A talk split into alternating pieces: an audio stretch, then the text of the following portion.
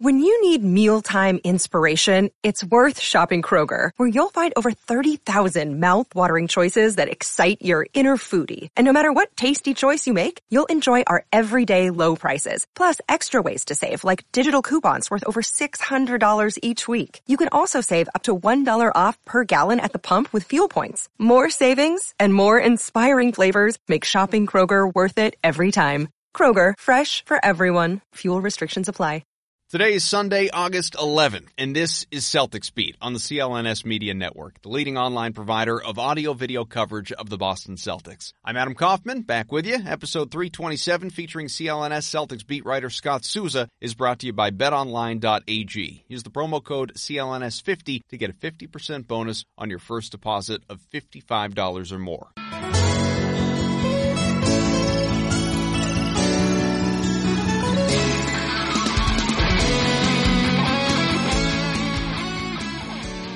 Well, it is mid-August, so until the Celtics, I guess, make a Kyrie Irving level trade like they did about this time two summers ago, I think we can go back to calling this the dead spot in the NBA calendar. Welcome everyone into Celtics Beat. Adam Kaufman here with you, and thanks to Evan Valenti for pinch hitting for me last weekend. I was actually having surgery. I'd love to tell you it was something elective, like a nose job to make me prettier, but uh, I had to have my gallbladder out, which was about as painful as it was annoying. Nevertheless, I'm not going to bore you with those details. I'm back until the next time I'm off. So we've got a show, and that's great. I'm not alone. I never am. We bring in CLNS Celtics beat guy Scott Souza, who of course has been on this show before, does an excellent job. You read his work, you should be at the CLNS page, and seeing him all over doing video stuff as well. And uh, Scott's good to, I don't know, may- maybe hopefully it's good for you to be able to talk a little Celtics in the dead of summer.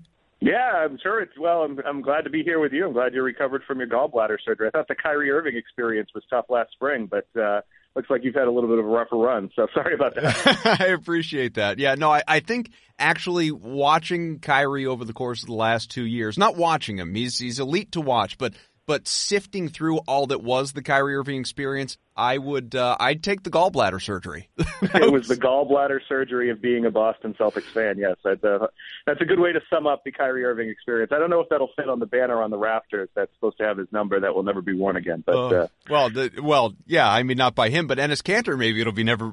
after that, we could put it up for him. Seems to be what he wants uh, I anyway. don't know if that's going to happen, but sure.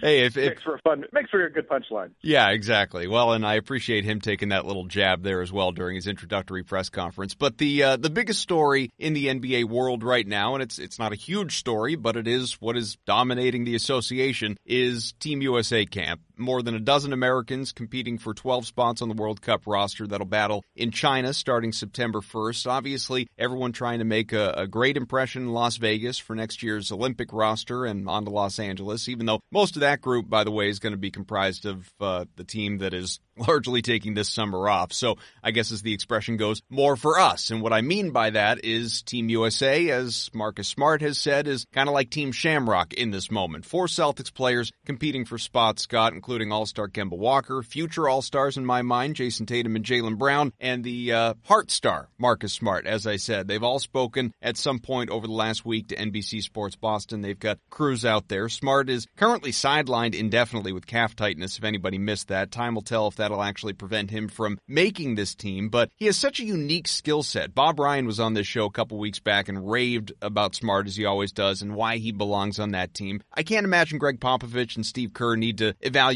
him in drills to decide whether to include him on that final roster. But what do you think? For Smart in particular, how does this play out?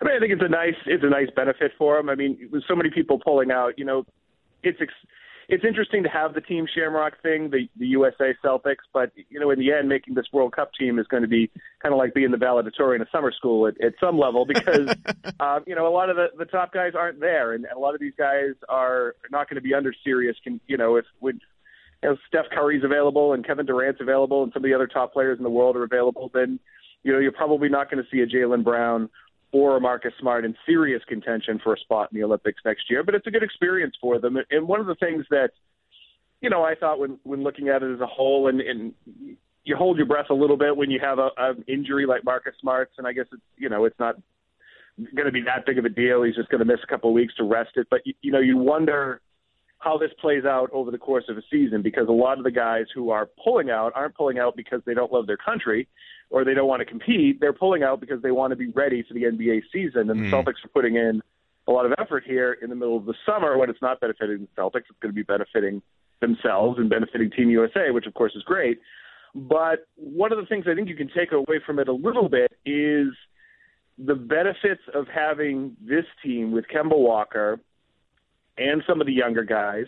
And you know, Gordon Hayward's not out there, but a, a theoretically healthier Gordon Hayward, and not having a guy like Kyrie Irving, and not even having a guy like Al Horford, who a lot of us were big fans of, is you've kind of gotten beyond the you know the heavy load restriction era of the Celtics, where you have mm-hmm. to mm. worry about guys who are going to be constricted to 26, 28 minutes a game, guys who are going to be sitting on the second nights of back to backs you know, I have a feeling that Brad Stevens will want to tail back Kemba Walker a little bit as he moves, you know, further on into his 30s in terms of being a guy who signed for four years and, and being a guy who's already played a lot of minutes in this league. But he's a guy who doesn't miss games, and obviously the younger guys want to play as much as they can. So I think that's one of the things that you take away from this is that you're you're not looking at a team this year that you necessarily have to try to nurse them through eight months of the regular season in the hopes that they'll be ready for the playoffs. This is a team of, of mostly players, if not all players, who will be able to go night in and night out. Brad Stevens talked about the fact that he's really excited these four guys are in camp together and have this opportunity, not only together as you talked about and kind of getting to know each other, and, and we'll build upon that, but the fact that they're able to learn from other great minds in the league. Like, of course, he singled out Gregg Popovich, and, and we know that he's something of a mentor to, to Brad, but Coach K is there, Steve Kerr is there, some other coaches are there, Jeff Van Gundy is there. There are a whole bunch of guys there that, that people can learn from. So Stevens, you know, unlike where Stevens said that, uh, or Danny Ainge both said that they didn't mind Kyrie Irving going to the All Star game after missing games right before the that break. You know, that was kind of lip service and trying to keep Kyrie happy. I think Brad is is genuine in being happy that his guys are there, even you know with that potential injury risk on the line. And as we saw with Marcus, hopefully nothing serious, but the fact that that these guys are there. But if you're a Celtics fan, on the other side of that, do you want all these guys there? Which which is better? Is it better to to be there and, and build that chemistry, or are you just so fearful of like what we saw a few years back with Paul George and and suffering a, a serious injury in in one of these camps with Team USA, and it cost him obviously you know an entire year and, and then some to be himself again. I think what you might be most fearful of, uh, based on Kyrie Irving's experience at the All Star game, is uh, some hallway YouTube footage of Becky Hammon with Jayson Tatum and Jaylen Brown saying two max contracts. Right. That might be the uh, as long as they're saying it to each other, that really get you going. But um, no, I mean those are freak injuries, and and you know those things might happen. I mean it's not like these guys aren't going to play basketball right in the off season. You have to play, you have to improve. Um, you know, an injury like Gordon Hayward, you're not going to say, well, he shouldn't have been playing in the open. He, opener. He shouldn't have gone up for an alley oop. You know, you're not going to blame Kyrie Irving. You're not even going to blame Jay Crowder for that situation. It's just something that happened. It's something that happens to Paul George. It's something that could happen to them. Uh, it's something that could happen to Jayson Tatum if he's out working with Kobe Bryant. Um, you know, maybe maybe taking a step back mid-range jump shots probably a little bit less taxing on your body if you take a hundred of those a day that he's not supposed to take in a game than than driving to the basket and uh, and flushing them home. But if these are the types of things that you're going to want these guys to develop and do for you next season, then they're going to have to do them in the All Star. Uh, then they're going to have to do them in the off season. And uh, you know, at some point, there's a, a risk you take anytime you you put on the sneakers. So I wouldn't worry about that too much. I think it's more, you know, if they were slightly older guys, some wear and tear on their body. Now, if this is a you know, something that Marcus Smart decides to try to play through because he wants to impress people in September, and then it comes back and gets him in November.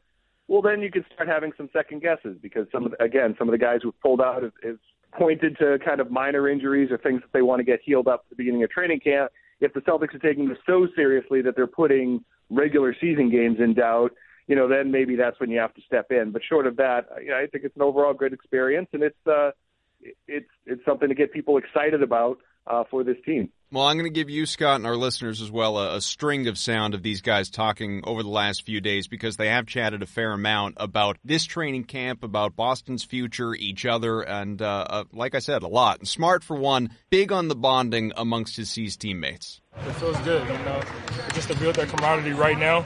early on in this, you know, before the season even start. So when we do finally get on the court when it's time to strap it on for the season, you know, we kind of already got a hint of what everybody wants to do in the field for everybody. Smart also believes that all that bonding right now could actually help take Boston to a special place later on everybody know, you know, when, when championship teams or contenders are, are, really great teams, you know, they, they have a special mm, to them where you look and you like, them guys, you know, they've been together for a while, or you know, those guys really know how to play well with one another, and that's all we're just trying to build. As for Jaylen Brown, he's just happy to turn the page after last year's dysfunction.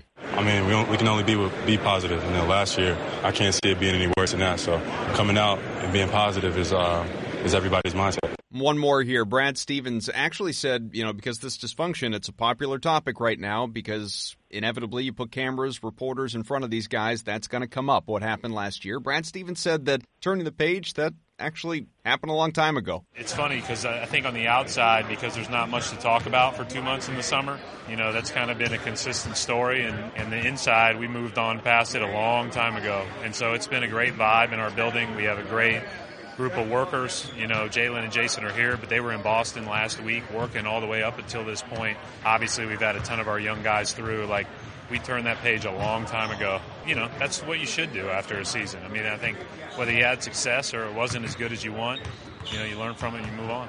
So Scott, let's be positive and and you know, we've already chatted a little bit about how beneficial this training camp experience can be for these four men. How important is it though for for the positive vibes, you know, just to put everybody in the right mindset going into the new year? It's kind of interesting because when I was hearing them talk about uh, Brad Stevens talk about uh, we turned the page a long time ago, according to Danny Ainge at the Kemba Walker press conference, it appeared he felt that Kyrie Irving turned the turn the turn the page, turn the corner back Mid-season. in March or April. Yeah. So uh, But in terms of the guys, it's kind of interesting. I wrote, you know, the they lost Game Five against Milwaukee, and then uh, the listeners who don't know, the next day, you know, they fly back to Boston. They kind of have like an exit interview day, which is at the Auerbach Center. And the season's technically over for the players, so they don't have to talk. So some of them don't talk. A lot of the players who spoke the night before in Milwaukee didn't talk. So it's kind of an optional thing. Uh, but we all go down there and we see if we can get some, you know, parting thoughts going into the off season. And uh, the thing that I wrote out of that that day was that you know if you really want to recapture the moral center of the, of of what you want with the Celtics, uh, the guys you look for, and this was before we knew about Kemba Walker, you know the guys that you could put the team in the hands of would be Marcus Smart and, and Jaylen Brown in terms of future leadership. Now I'm a big Jaylen Brown fan. I know there are people that are still a little divided on him in terms of what his ceiling is in terms he's he's a headstrong guy. It's not surprisingly that maybe over time he butted heads with Kyrie Irving. I think history proved Jaylen Brown to be on the right side of that history a little bit more. If you could read through the lines a little bit, mm. if you hmm. could read through the lines, I think you look back and you you would see the things that they kind of said throughout the year, and you would say, you know, Jaylen Brown probably had the clearest idea, yet also handled his role on the team from an outside perspective, or even from an inside the locker room perspective you know, not being part of the team the best in terms of, you know, overcoming a hand injury and taking on a role that you probably didn't want to have as much, but, you know, excelling in it by the end of the season, being possibly their maybe their second best player over the second half of the season. So, you know, I think those are two guys that you definitely build around. Now, Kemba Walker is a guy who has an exemplary reputation. So now you have three guys in that situation. I don't think that Gordon Hayward is necessarily that that leadership figure. He didn't show much of that last year. He's kind of a quiet guy who was off to the side. You know, a lot of times did not want to talk after he struggled in games. Uh, kind of left quietly. So he's not a guy who necessarily wants to be at the forefront, especially if things aren't going really well. And Jayson Tatum is is is not much of a talker that we all know. Anybody who's listened to done an interview with Jayson Tatum or tried to, I know you've probably tried to sift through uh, two and a half minutes of Jayson Tatum trying to find a soundbite to be able to play on the show, and you come up with maybe seven seconds worth of sound that might be sort of interesting. Yeah. Um, you know, I think Jaylen Brown and Marcus Smart and Kemba Walker really are those guys moving forward, both for this team and this franchise, and uh, you know, them being together in the summer kind of shows that. But uh, you know, that it's interesting that that's played out that way, and that you played that sound because the day after the season, I wrote that for CLNS in terms of you know, if you if you want to get back uh, what you thought your moral compass was, then Jaylen Brown and Marcus Smart would be the direction that uh, that I would have turned to, and apparently the Celtics feel the same way. Those four guys, Scott, that are in that training camp for Team USA right now, If there's one Celts player this helps most, all this time together for the four of them, who do you think it is? Is it Kemba Walker just to gain familiarity with the other three, or is it one of the others? You know, I'm going to say that it's Jaylen Brown just because, you know, Marcus Smart is going to be the type of player he is. Um, I, I don't think that anything that happens out there is necessarily going to open a window up to him, you know, becoming a 20 point a game all star. He's always going to be the type of player who he is. Kemba Walker is already the player that he is. Um, and you, you hope that he continues to be the player that he was last year for Charlotte with Boston this year. Uh, you know, I think it's basically Jaylen Brown and, and Jayson Tatum in terms of being guys who, you know, have that ceiling, can still grow, uh, can still see where their game can take them. Now, there's the perception out there, and a lot of people feel this, that Jayson Tatum has that higher ceiling. Um, you know, this might be in the best situation for Jaylen Brown to say, you know, he belongs in that category, not only of, you know, one of the, you know, Olympic or hopefuls for the United States or one of the World Cup guys for the United States, but also a guy who – you know, does have that all star, you know, is thought of as that potential future all star. It may not help the Celtics in terms of uh, reaching a contract extension with him over the next year or so, uh, but in terms of him seeing what his ceiling is, then then this may be a good tool for that. Do you think all four of these guys will make the U.S. roster? Of course, I'm talking about the World Cup roster, not the Olympic one.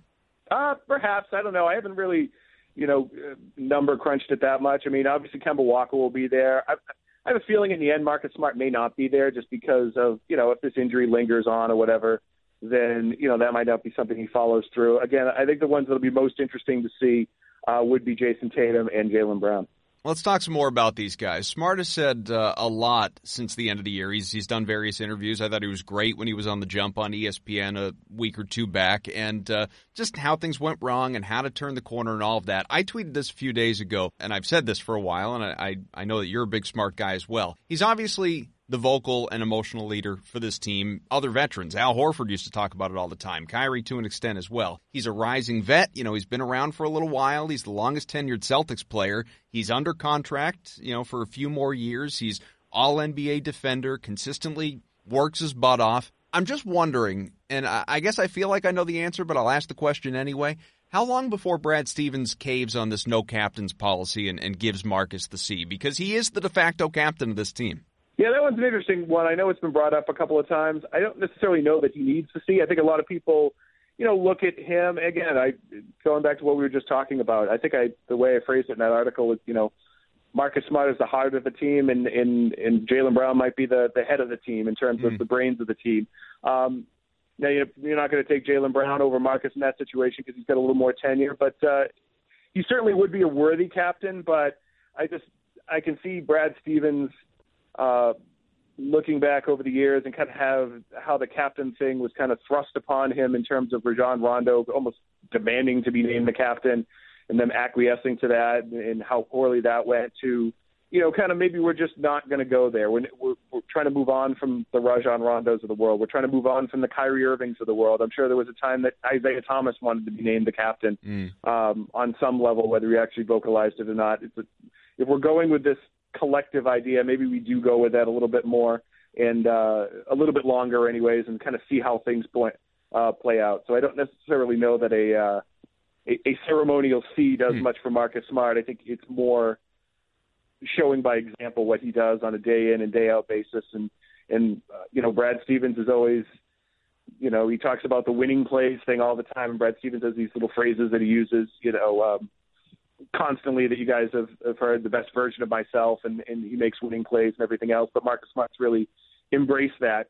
And uh, I'm pretty sure that at the beginning of the film session, when it when you show hustle plays and, and putting your body on the line, uh, Marcus Smart owns the, the bulk of that video session, and and that's as close to a, a C during the uh, during the team film work that you, you probably need in general, do you think captains matter in basketball the way they do in, in hockey or in uh, you know in football with obviously several captains, or do you think it's kind of more symbolic like those you know baseball teams that have them and it's just not that important? Yeah, I don't I don't really see how they matter. I mean, obviously they matter in hockey because they have a practical purpose, and in, in football, you know, they go out for the coin flip. Uh, but in basketball and baseball, I think uh, you know to tell you the truth, I couldn't tell you who the cap. I couldn't even tell you for most of the NBA teams whether they even have captains. Right. As far as I know, the Red Sox last captain was Jason Varitek. I don't no, know if likewise. Have, they have one since then. Um, so I don't. I, I don't think it's it's that big of a deal. I think it's it's been a big deal in Celtics history, and I think that's why it comes up a little bit more often because the Celtics, you know, they're always Larry Bird's team, and then they were, you know, Reggie Lewis had the C for a while, and then, you know, Paul Pierce obviously had it for a long time, and and Rajon Rondo again basically demanded it, which isn't really the way you should be named captain. I don't think. Hmm. Um, you know, it, it's not like a high school girls soccer team where the players have a vote and then the, the coaches are going to sit in a room and be like, well, do we do we give them the real vote or do we give them the vote that we want to give them for next year? and and you have you know you have two high school juniors crying in the bathroom because they weren't named captain when they thought they were going to be named captain. Um, you know, it it is largely symbolic. I think the players who command the room are the players who command the room. And last year there clearly was not enough of that. And you know, and, and you know, Marcus Smart was a Kyrie guy last year. I don't think he he butted heads. Uh, I don't think he, he necessarily bristled back at Kyrie that much. Not that you know, maybe in his mind you wanted you wanted all to work out. And I think Marcus Smart's one of those guys who, who who thought that eventually, and he said this after the season, you know, thought that eventually it would come together at some point, and the team would be able to make that run, and you know, Kyrie Irving would be happy in Boston at some on some level, but it didn't happen. So guys that you know were kind of hoping for that or, or misread that situation, you know, they kind of have to own that a little bit, whether it's Marcus Smart or whether it was Al Horford not uh, doing a little bit more to be proactive in that, or even Brad Stevens as a coach not being able to solve that. Obviously, we know how Jaylen Brown felt about it. We know how Terry Rozier felt about it. Um, so I, I think it's one of those things that just evolved. Being a being named a captain doesn't really uh, serve much purpose to me. This feels like sort of a stupid question to ask, but I, I will. When the season rolls around how important is it to get off to a strong start? And I don't mean that for the sake of the standings, but for really putting last year's problems in the rearview mirror and, and building some early confidence in the room with this group. Um, I think it's it's probably going to be. I mean, we don't know what the schedule looks like. For all we, uh, you know, for all we know, they could be playing ten of their first thirteen games on the road or any of that type of thing. Right. But uh, I think this year this team will get off to a better start just because they have you know, they will have been playing all the way through. They're not going to take as, even though there's a lot of new, you know, there's a big new guy in Kemba Walker. I think it it will come together more quickly than it might for some of these other teams that are trying to, you know, incorporate newer guys. You know, Toronto's going to be trying to play without uh, Kawhi Leonard, even though he did sit for large stretches last year. You know, the the Sixers are going to be trying to incorporate Al Horford in a situation where you know they were, you know, had Jimmy Butler doing a lot of things last year, and now they got to work out that. You still have Al Horford and Joel Embiid probably sitting out games at the beginning you know, this season, this team should be able to hit the ground running a little bit faster than last year. You know, we've heard Danny Ainge speak over and over again and that Gordon Hayward, you know, was there right after the end of the season, you know, showing up at seven, eight o'clock in the morning, did not go back to San Diego this summer where his family, you know, had always kind of gone back for the summer. He decided to stay in Boston, at least for the first half of the summer. I, I think it's been pretty much straight through, although I don't know for that for sure. So you've had guys together and you've obviously had guys in Vegas. So I think they probably will get off to a good start. Whether in the end it, it's going to matter in terms of whether they make the Eastern Conference Finals or not, I don't know. But I think for perception's sake and for fan interest sake, you know, if they get off to a 12 and 4 start and they're sitting, you know, within a game of the top of the Eastern Conference, you know, people start to get a little bit more excited about the team rather than say, okay, well, yeah, it's great that we have a likable team again, but they're eight and eight, and they're going to be fighting for the sixth seed. One quick break to tell you that today's show is brought to you by BetOnline.ag. Now, basketball clearly in its dead zone, but doesn't mean you can't win money on the NBA or college hoops. Both seasons have title odds already. Clippers, Lakers, they lead the pack in the NBA, plus 350, plus 400 respectively. The Celtics are plus 1600 to win a title. It's a little rough, but plus 300 to win the division, far more realistic. And while basketball season waits, Baseball season is in full swing, and placing a wager on baseball, that's never been easier with all the best odds at betonline.ag. This week, I'm watching Red Sox Indians. They're trying to get better position for the AL wild card. The season is not lost for the defending champs. I realize the division is out of the question. The East ain't happening, but the wild card, second wild card spot in particular, that is still possible. Still have to worry about the Rays, the A's, they're right there in the hunt. The Indians, they're not going anywhere unless it's booting the Twins into a wild card spot and taking over the division. It's an uphill battle for the Sox. I know, but it's not out of the question. So when it comes to betting, why wait? And can you believe the NFL preseason? That's underway. Patriots won their first game. They got another one coming up in about a week. To celebrate another season kickoff, betonline.ag and CLNS Media teaming up to give you 50% welcome bonus on your first deposit. Head over to betonline.ag or use your mobile device to join today and use promo code CLNS50 to receive your welcome bonus. Don't sit on the sidelines this football season. Get into all the action with betonline.ag, your online sportsbook experts. Minimum $55 deposit is required. Please see BetOnline's general rules for additional terms and conditions. So, the upcoming season, as every year is, is important, obviously, but you can make the case it's maybe particularly important for a variety of guys. There's Kemba Walker trying to establish himself in Boston in year one. Jayson Tatum, of course, looking to prove that year two was more of a fluke and that he is still building and can be that all NBA guy. So many of us believe he can. Jaylen Brown is chasing maybe max money when he's a restricted free agent. That discussion has been out there a little bit. Gordon Hayward, of course, looking to show he's Utah Gordon again and, and fully recovered. The injury's totally behind him. You have Marcus Smart, maybe wants to showcase his improving shot, but even better, you know, take more steps off of where he was last year. You could talk about Robert Williams wanting to show people that he's a legit starting NBA center and that he can be part of Boston's real future and not just kind of a, you know, a, another guy that they took a mid to late round flyer on. The list goes on. So, for which player do you think is this year most significant if you had to pick one? Can I pick a non-player? I'm going to say that uh, the guy that I think we want to see a lot of coming out of the gates this season is Brad Stevens. Um, you know, he, he did not have a good year last year, and, and you can say it was Kyrie's fault, and that he was he was given a, a poorly constructed team by Danny Ainge, and he didn't do enough to fix that. But you know, at the head of the list in terms of guys who, I mean, let's be honest, failed last year, and Brad Stevens has acknowledged this, was Brad Stevens in terms of having the most talented team that he's ever had at any level in basketball and dramatically underachieving. Again, I'm, I'm not, you know, I'm not putting it all on him in terms of saying, you know, fault, but in terms of a guy who you would, if you graded out his season last year, you would have to give Brad Stevens a C minus maybe or a D even uh, in terms of what he was able to produce given the expectation. So, you know, he's a guy that now he has more of a Brad Stevens type team, right? He's got Kemba Walker, a guy who's a team first guy, a guy who's, uh, you know, not going to want to make it all about him. He, he's got young guys that he's uh, groomed over the last couple of years, that he's developed over the last couple of years himself. He has Marcus Smart, who is his his first number one draft pick. Remember, he Brad Stevens was hired after the Kelly Olynyk pick. Mm-hmm.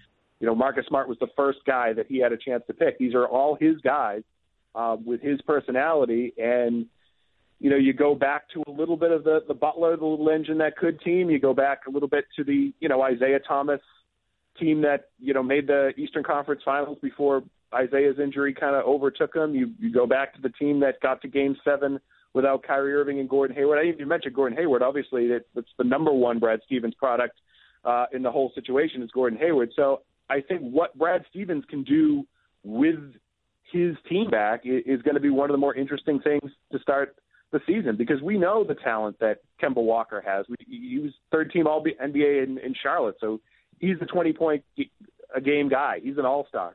You know, Jayson Tatum should be uh, on the verge of being an all star within the next couple of years. Jaylen Brown has all star potential.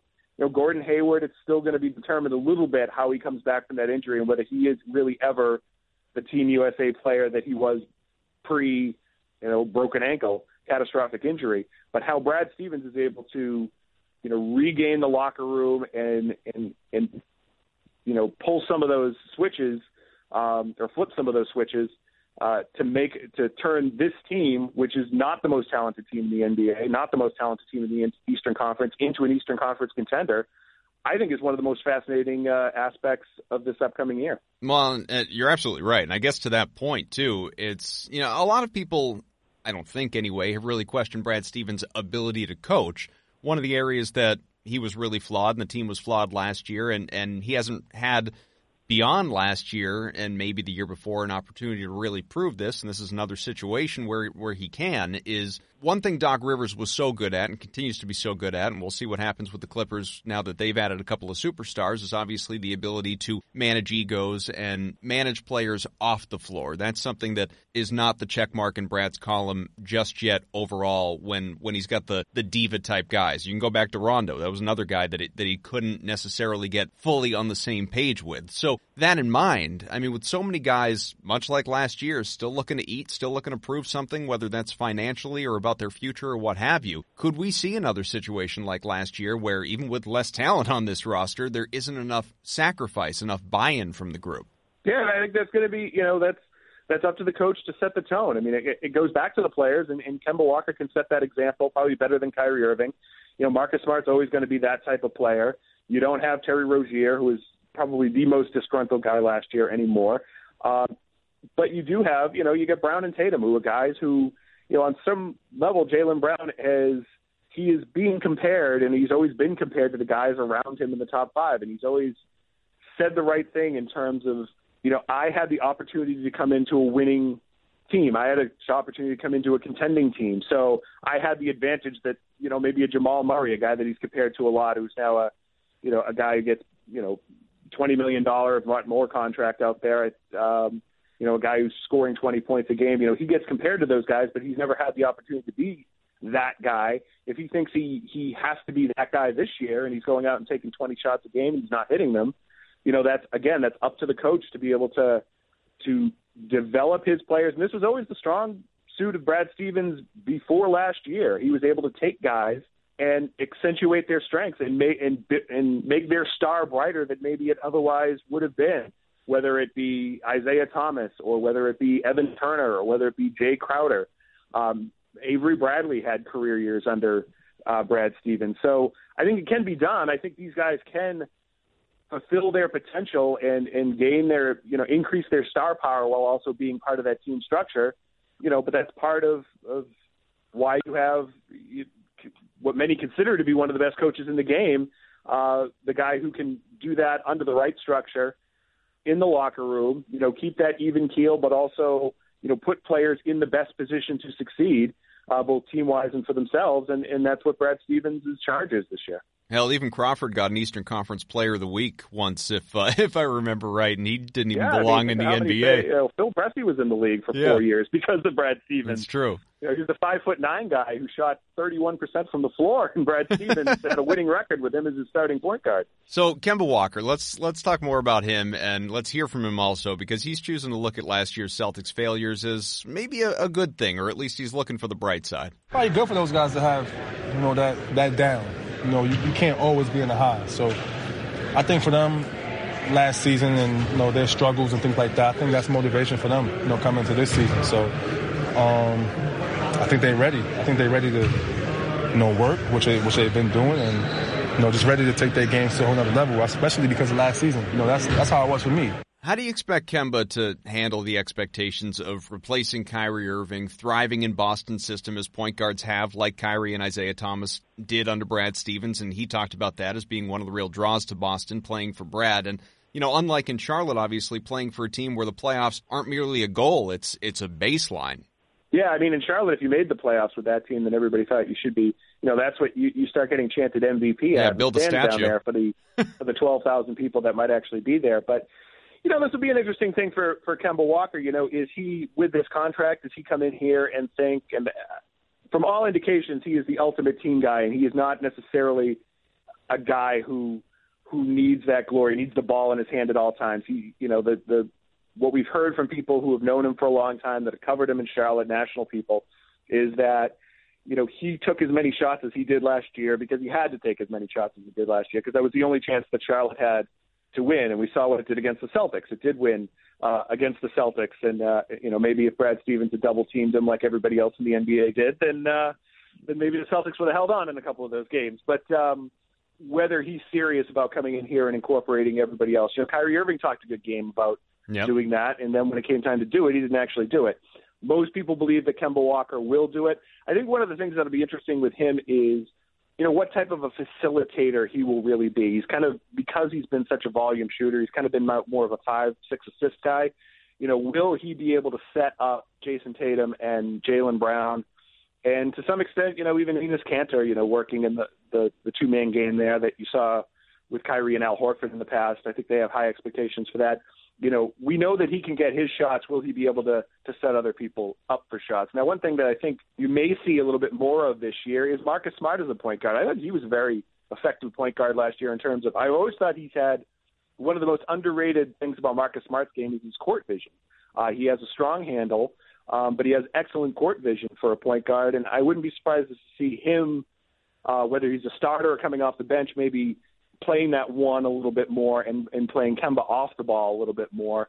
And, you know, maybe even to a certain extent as a backup to that situation, Carsen Edwards behind Kemba, um, to try to get them, you know, open to be able to score, but also, uh, you know, maybe put the onus on Marcus Smart from time to time to say, okay, you know, you have to be able to set up Jaylen and Jayson and, and not put all of that on Kemba Walker. But, you know, just to go back to his fit in Boston, I mean, everybody everybody you talk to, you know, thinks this guy's a great character guy, the ultimate character guy. Now, now will the the greater spotlight kind of show a few warts that maybe you didn't see down in Charlotte? You know, that's always a possibility. Um, we haven't really seen here because of the injury whether that was the case with Gordon Hayward. We don't know whether uh, if Gordon Hayward had been healthy that whole season, whether we would have seen aspects of Gordon Hayward's game that maybe we didn't realize when he was out in Utah. Know a lot of there were people out in Utah that say, you know, he he's not quite as good as you guys think he is from afar. Hmm. Um, you know, that he chucks up a lot of ill-advised shots, that he misses a lot, and, and things of that nature. Will we start to see that?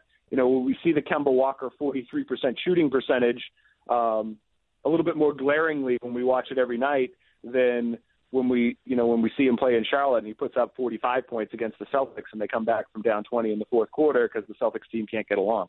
Well, getting back to Tatum, we were joking about the fact that it's hard to find a soundbite from him. I, I managed to find one, Scott. He chatted with NBC Sports Boston, said he's kind of tired of talking about last year, both about himself and the team. All my stats were better. I, I, I did better, just not the, the jump that I expected or the rest of the world expected, which I should have known, you know, the, the, the team, the dynamic that we had, everybody was we had so many guys, so many talented people, you know, trying to win a championship. Everybody had to sacrifice and step back a little bit, but it didn't work. Uh, last year is behind us. You know, everybody kind of tired of talking about last season. We got a new team, new guys, so we're just trying to move on and get ready for next season. So his stats didn't actually get better. I mean, some of the volume numbers did marginally, but his shooting splits, overall efficiency, those got worse. So it's I think he's a little misguided with with the way he's talking about that. I think he and so many players around the league are a little too obsessed with with their NBA 2K ratings and all of that. But clearly, and this is good, he has high expectations for himself, Scott. So how much pressure do you think he's putting on himself in year three? I think it'd be good if he did put some pressure on himself. I don't know that he necessarily put enough pressure on himself last year. I think he, he thought maybe you know, so much was made of the dunk on LeBron James and his working with Kobe Bryant, and and you probably had you know Kyrie Irving. He and Kyrie Irving were close. I mean, they were the Duke guys. They worked together a lot. Um, you know, probably the together. closest person yeah. Kyrie had on the team, I would imagine. Uh, you know, he got along with Marcus Smart pretty well too. But um, so in that way, I think he thought maybe last year that he arrived. It'd be good to see if he does put a little pressure on himself to do the things that to improve upon the games where he can still improve upon. I mean, he's he's already, I, I believe, he is already an, an elite scorer in the NBA. I'll even say that he can he can score the basketball with just about anybody, but he has got to be able to do it in the right situation. He's got to be able to know, you know, when to shoot the outside shot, when to drive the basket, and when he drives the basket, he can't lose the handle out of uh, can't lose his handle out of bounds all the time like he did last year. He can't complain for fouls like he did all last year. He can't not be able to finish at the rim. You know, that's a common thing that you see for players in their first and second year. Jaylen Brown had a lot of trouble with that early on in his career, but generally, you get a little bit bigger, you get a little bit more used to the game.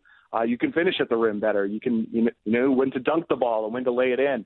Um, and then defensively, I think a lot of times, to me, that's where uh, Jayson Tatum uh, you know, really took a step back last year in terms of being engaged defensively. We all know that he, from his rookie year, um, you know, he has the athletic ability, he has the size, he has the length uh, to be able to be an impact defensive player, to be able to guard two or three different positions, depending on who he switched off of.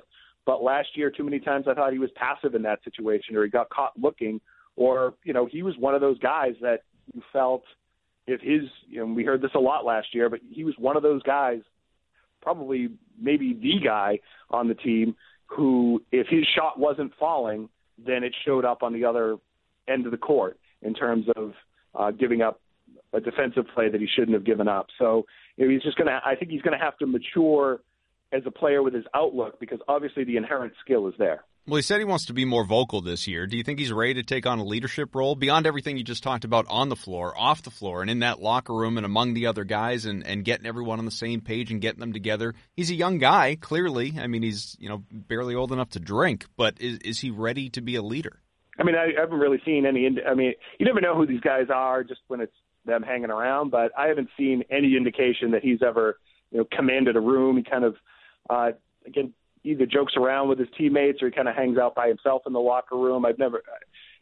Again, if I was to look for leaders, I mean, everybody leads in their own way, and Danny Ainge will say this, and Brad Stevens will say this. Danny Ainge had that, you know, they're good, they're good, you know, everybody leads. There's just good ways to lead and bad ways to lead, and that was one of the things that was perceived as a, a shot at Kyrie Irving. One of the many things over that stretch that was perceived as a shot at Kyrie Irving. So, I think he has a role to to show maturity and to show leadership, but I don't necessarily think that he uh, is going to be. You know, you, you would never think about saying, well, maybe the captain of this team should really be Jayson Tatum. you know, that's right. I think that type of thing is going to be Kemba Walker, as we talked about earlier in the in the podcast here. You know, Kemba Walker, Marcus Smart, Jaylen Brown. I think Jayson Tatum's charge is going to be attention to detail and, and keeping that focus at all times uh, on, you know, again another one of those Brad Stevens things, but making the right basketball play. We know you can score. We know that you, if you really, you know, want to fire up a bunch of shots, you can improve your, you know, as you mentioned, volume stats over last year, whether they're most efficient, whether the are whether they are the most efficient stats or not. But it's making the right basketball play on both ends of the court that'll, you know, really separate him in terms of being a guy that uh, you can build around as a as a you know cornerstone superstar for this team going in the years ahead. With our last couple minutes here, Scott, uh, let's talk about guys we haven't even mentioned yet, and those are the rookies. Carsen Edwards, Grant Williams, they both tossed out the first pitch at Fenway Tuesday night and told NESN that Boston fans made an early impression. I would probably say the one thing that I've heard multiple times since I've been here is just like if you play hard, they'll love you. So that's one thing. I mean, they're passionate, and uh, if I give everything, they'll they'll support me. They show a lot of love. They're there for you. Honestly, I've been here for less than three days, and I've met so many tremendous people that have uh, made an impact on my life from the start. So I'm just excited to get started and be able to play in the Garden and be able to see events like these and see the Red Sox play the Kansas City Royals, see so many talented players. Because coming off of a World Series like we won last year, it's been a, it's a great city to play in. So a couple things. One, I and I've said this. People know this. If if you follow me on Twitter, you listen to this show, you know this going back to draft night. I love Grant Williams. I love everything about this kid, uh, and I I. I love as well that, that he said we, referring to the Red Sox winning a World Series. He's already he's bought in, and that's that's terrific. If you're projecting ahead, which C's rookie do you think is going to have the biggest role out of the gate when the season begins? Now, I would assume Williams, but maybe after what we saw in summer league and, and knowing what his potential is as as you know kind of a microwave guy off the bench, you're more of an Edwards guy. Yeah, I'm definitely much more of an Edwards guy. You know, he was a guy that you know even going into the draft, and I understand you know a, a six one guy who's not really a true point guard kind of falls into an interesting category, but I was stunned throughout the entire draft process when his name was showing up coming off of that NCAA tournament, and he had some tough stretches, some tough shooting stretches of the season too. He was already a junior, so he wasn't one of those, you know, freshmen coming out, which kind of dominate the first round, but that he was, you know, kind of pegged in that middle of the second round. And, you know, I started, you know, we all put our thoughts on Twitter because we don't know exactly what's going on, but we kind of, you know, give our during the during the draft kind of, you know, what might be coming up, what they should be thinking. Um, you know, I was say, saying from the middle of the first round on with those picks in the 20s, depending on how many they wound up keeping, um, they wound up keeping one of them. Uh, but then they got the extra pick that they took Carsen Edwards with. You know, he was a guy that, and this was before they had Kemba Walker, of course, but he was a guy that I thought they should definitely um, target, that any team uh, in the 20s should target in terms of a guy who performed at that level in the NCAA tournament. And, you know, he does have measurables. He's, he's a six foot one guy or six foot guy, but he's he's not a small guy. I mean, you stand next to him, you could picture him, you know, being the Patriots' third down back out of the backfield. I mean, hmm. this guy's got some bulk to him. He's got presence to him. It was interesting uh, when we were at that press conference when they when all the rookies showed up. You know, he was the guy that even though he was the third player taken out of that group, he was definitely the one that had the juice in the room. He was the guy, and I wrote about this that day. Um, he was the guy that everybody's looking at. He was the guy that everybody was talking about in terms of you know what he did as a college player, and they were all complimentary of each other. But he was the star of that room, and I think you saw in summer league that you know some of that some of that star power you know might carry over a little bit quicker. Not to say that he's going to be an NBA All Star as a rookie, but you know I think he is a guy who's going to have an immediate impact uh, for the Celtics. As far as some of the other guys, um, you know Langford, it's, he's obviously lost some time during the summer, and and you know I think he still has to develop a little bit. You know, there's some question about his shot from last year. Obviously, he probably maybe has the highest ceiling because the Celtics went with him in the middle of the first round out of anybody. But you know, I think he may be more of a long-term prospect. And Grant Williams is kind of an interesting guy. Obviously, he's a great guy to talk to, a great guy to listen to. But we've had those guys in the past. You know, Ryan Gomes was a guy like that. I'm still curious with Grant Williams how his game translates to the NBA. I know he took some more outside shots during summer league. Uh, he had that ridiculous plus minus that everybody pointed to, like the greatest plus minus in the history of the summer league. um, but when it comes to an actual NBA game, you know, who can he guard? Who does he guard? How does he score? Um, you know, he is maybe it's the style of Tennessee, but he was a six eight guy who, who played in the post. You know, how can he? How long will it take him to kind of transfer that game to the to the pros? I think that may be maybe a little bit tougher than uh, than some people are forecasting. So my my pick out of the rookies. Um, you know, obviously we're not entertaining Taco Fall in this uh, conversation. Uh, my pick out of the rookies would be uh, Carsen Edwards to make the biggest impact. Yeah, we aren't entertaining Taco Fall, but we are always entertained by Taco Fall, and of course, I'd love to see him on this roster. Bob Ryan, who again was on a couple weeks ago, basically said he would be personally offended if Taco Fall is not signed by the Celtics to this roster and, and actually see some NBA time. He's he's that high on the guy. We won't talk about Taco, but I will take you out with this. Chris Forsberg uh, asked Brad Stevens all about just the Taco hype, and I, I think this is the first time we've really heard Brad talk about him. Well, I think the hype again is there's two months of nothing to talk about, so you guys have to fill the airwaves, right? So, but he's a special kid. He's a neat guy. He's um, he's smart. He's self-aware. You know, he's just got a lot of good qualities about him. I, I really enjoy him. I had a you know chance to sit down with him at a meal and spend a little bit of just individual time with him. And I just he's a really enjoyable guy. And you know, so we all appreciate those opportunities for our own kind of time where we can just get away from everything. I don't know that he ever can, right? Because he's seven foot seven, and everybody knows when he walks in the building. And um, you know, I really appreciate who he is as a person, how how graceful he is in handling that. And we hope to see if he's in fact graceful at all on the uh, NBA floor. We'll see. But Scott Souza, I really appreciate you taking the time as always and uh, sharing all your insights here. There's, I, I know there are a lot of different things that people even still want to hear about in, in mid August concerning this team, and so I'm glad we're able to give that to them. Certainly. Thank you very much for having me on, Adam. Absolutely. Scott Souza, CLNS Celtics beat writer. You can see him, of course, not only uh, in the videos on the CLNS YouTube page, where a lot of our sound generally comes from as well. You should subscribe if you haven't, but you can read his work. Most importantly, as he's uh, out there each and every game. Excellent stuff from Scott Souza, and uh, you know he's obviously been on the beat for a long, long time at a variety of outlets. And if you aren't aware of him somehow, some way, and I, I don't even know how that's possible, because again, he's done such a good job for so long and has been part of this show before, does a lot of great work. You should read it. A couple things I didn't have time to get to with him that I'll just mention in passing as we wrap up this show. Kevin Durant told Yahoo Sports he he and uh, Kyrie Irving did not plan to sign up and play together. Just it happened, and uh, I, just I don't know why even bother lying about this. You know, they were both free agents. They had the right to team up. They did. Why hide from it? We all know how these super teams are formed. There's there's just no point. I guess you don't want to get caught in a situation where you look like you've given up or quit on your team midseason, like Kyrie Irving, or uh, collusion or tampering, or not that player on player is tampering, but you know, don't give the commissioner's office or anybody else any more ammo because everybody knows this is a problem. The other thing, though, that's just really cool. Has no impact on the Celtics whatsoever. But uh, Vince Carter re-signed with the Hawks for one final season. He's 42 years old. He's going to play an NBA record 22nd year. Now, Dirk Nowitzki, Kevin Garnett, Kevin Willis, Robert Parish, they each played 21. So 22, new NBA record. Again, it's going to be his last year. Plus, and this is just neat, this is nothing more than than timing. You don't have control over this sort of thing, just sort of lucked into it, I guess. But after debuting in 1998, once Carter plays a game in 2020, you know, come January, assuming he's not hurt or something, he will be the first player in NBA history to appear in a game in four different decades. That is something that yeah, I don't think we're going to see another guy like Vince Carter again. I don't think we're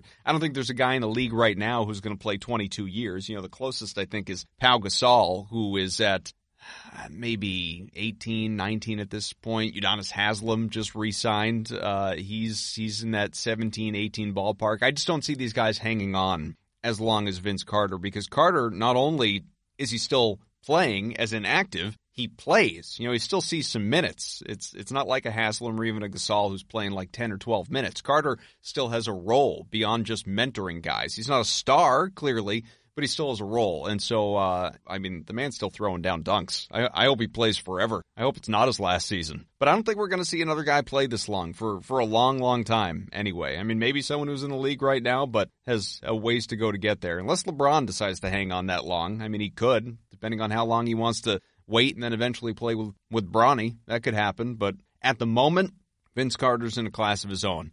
As are you listeners for paying attention to Celtics Beat. We always appreciate it. And uh, of course, this show brought to you by betonline.ag. Use the promo code CLNS50 to get a 50% bonus on your first deposit of $55 or more. So thanks again to Scott for joining us, producer Evan Valenti. It's good the two of us are uh, working together again this week after a couple weeks of separation. Thanks to Nick, Larry, John, everybody at CLNS Media, and of course, most of all, you. We always welcome your feedback. You can get me on Twitter at Adam M. Kaufman. If you like the shows, you want more, we're always thinking about that. Leave ratings, leave reviews on iTunes. You can hit me on Twitter, give us feedback there.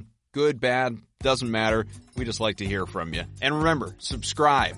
Listen to the shows on Twitter. They're constantly promoted there. Often my pinned tweets, again, at Adam M. Kaufman, but you can subscribe to the video versions on uh, the CLNS YouTube page. You can subscribe, of course, to the show itself on iTunes. Just search Celtics Beat. It's right there. Stitcher, wherever you find your podcasts, we're there.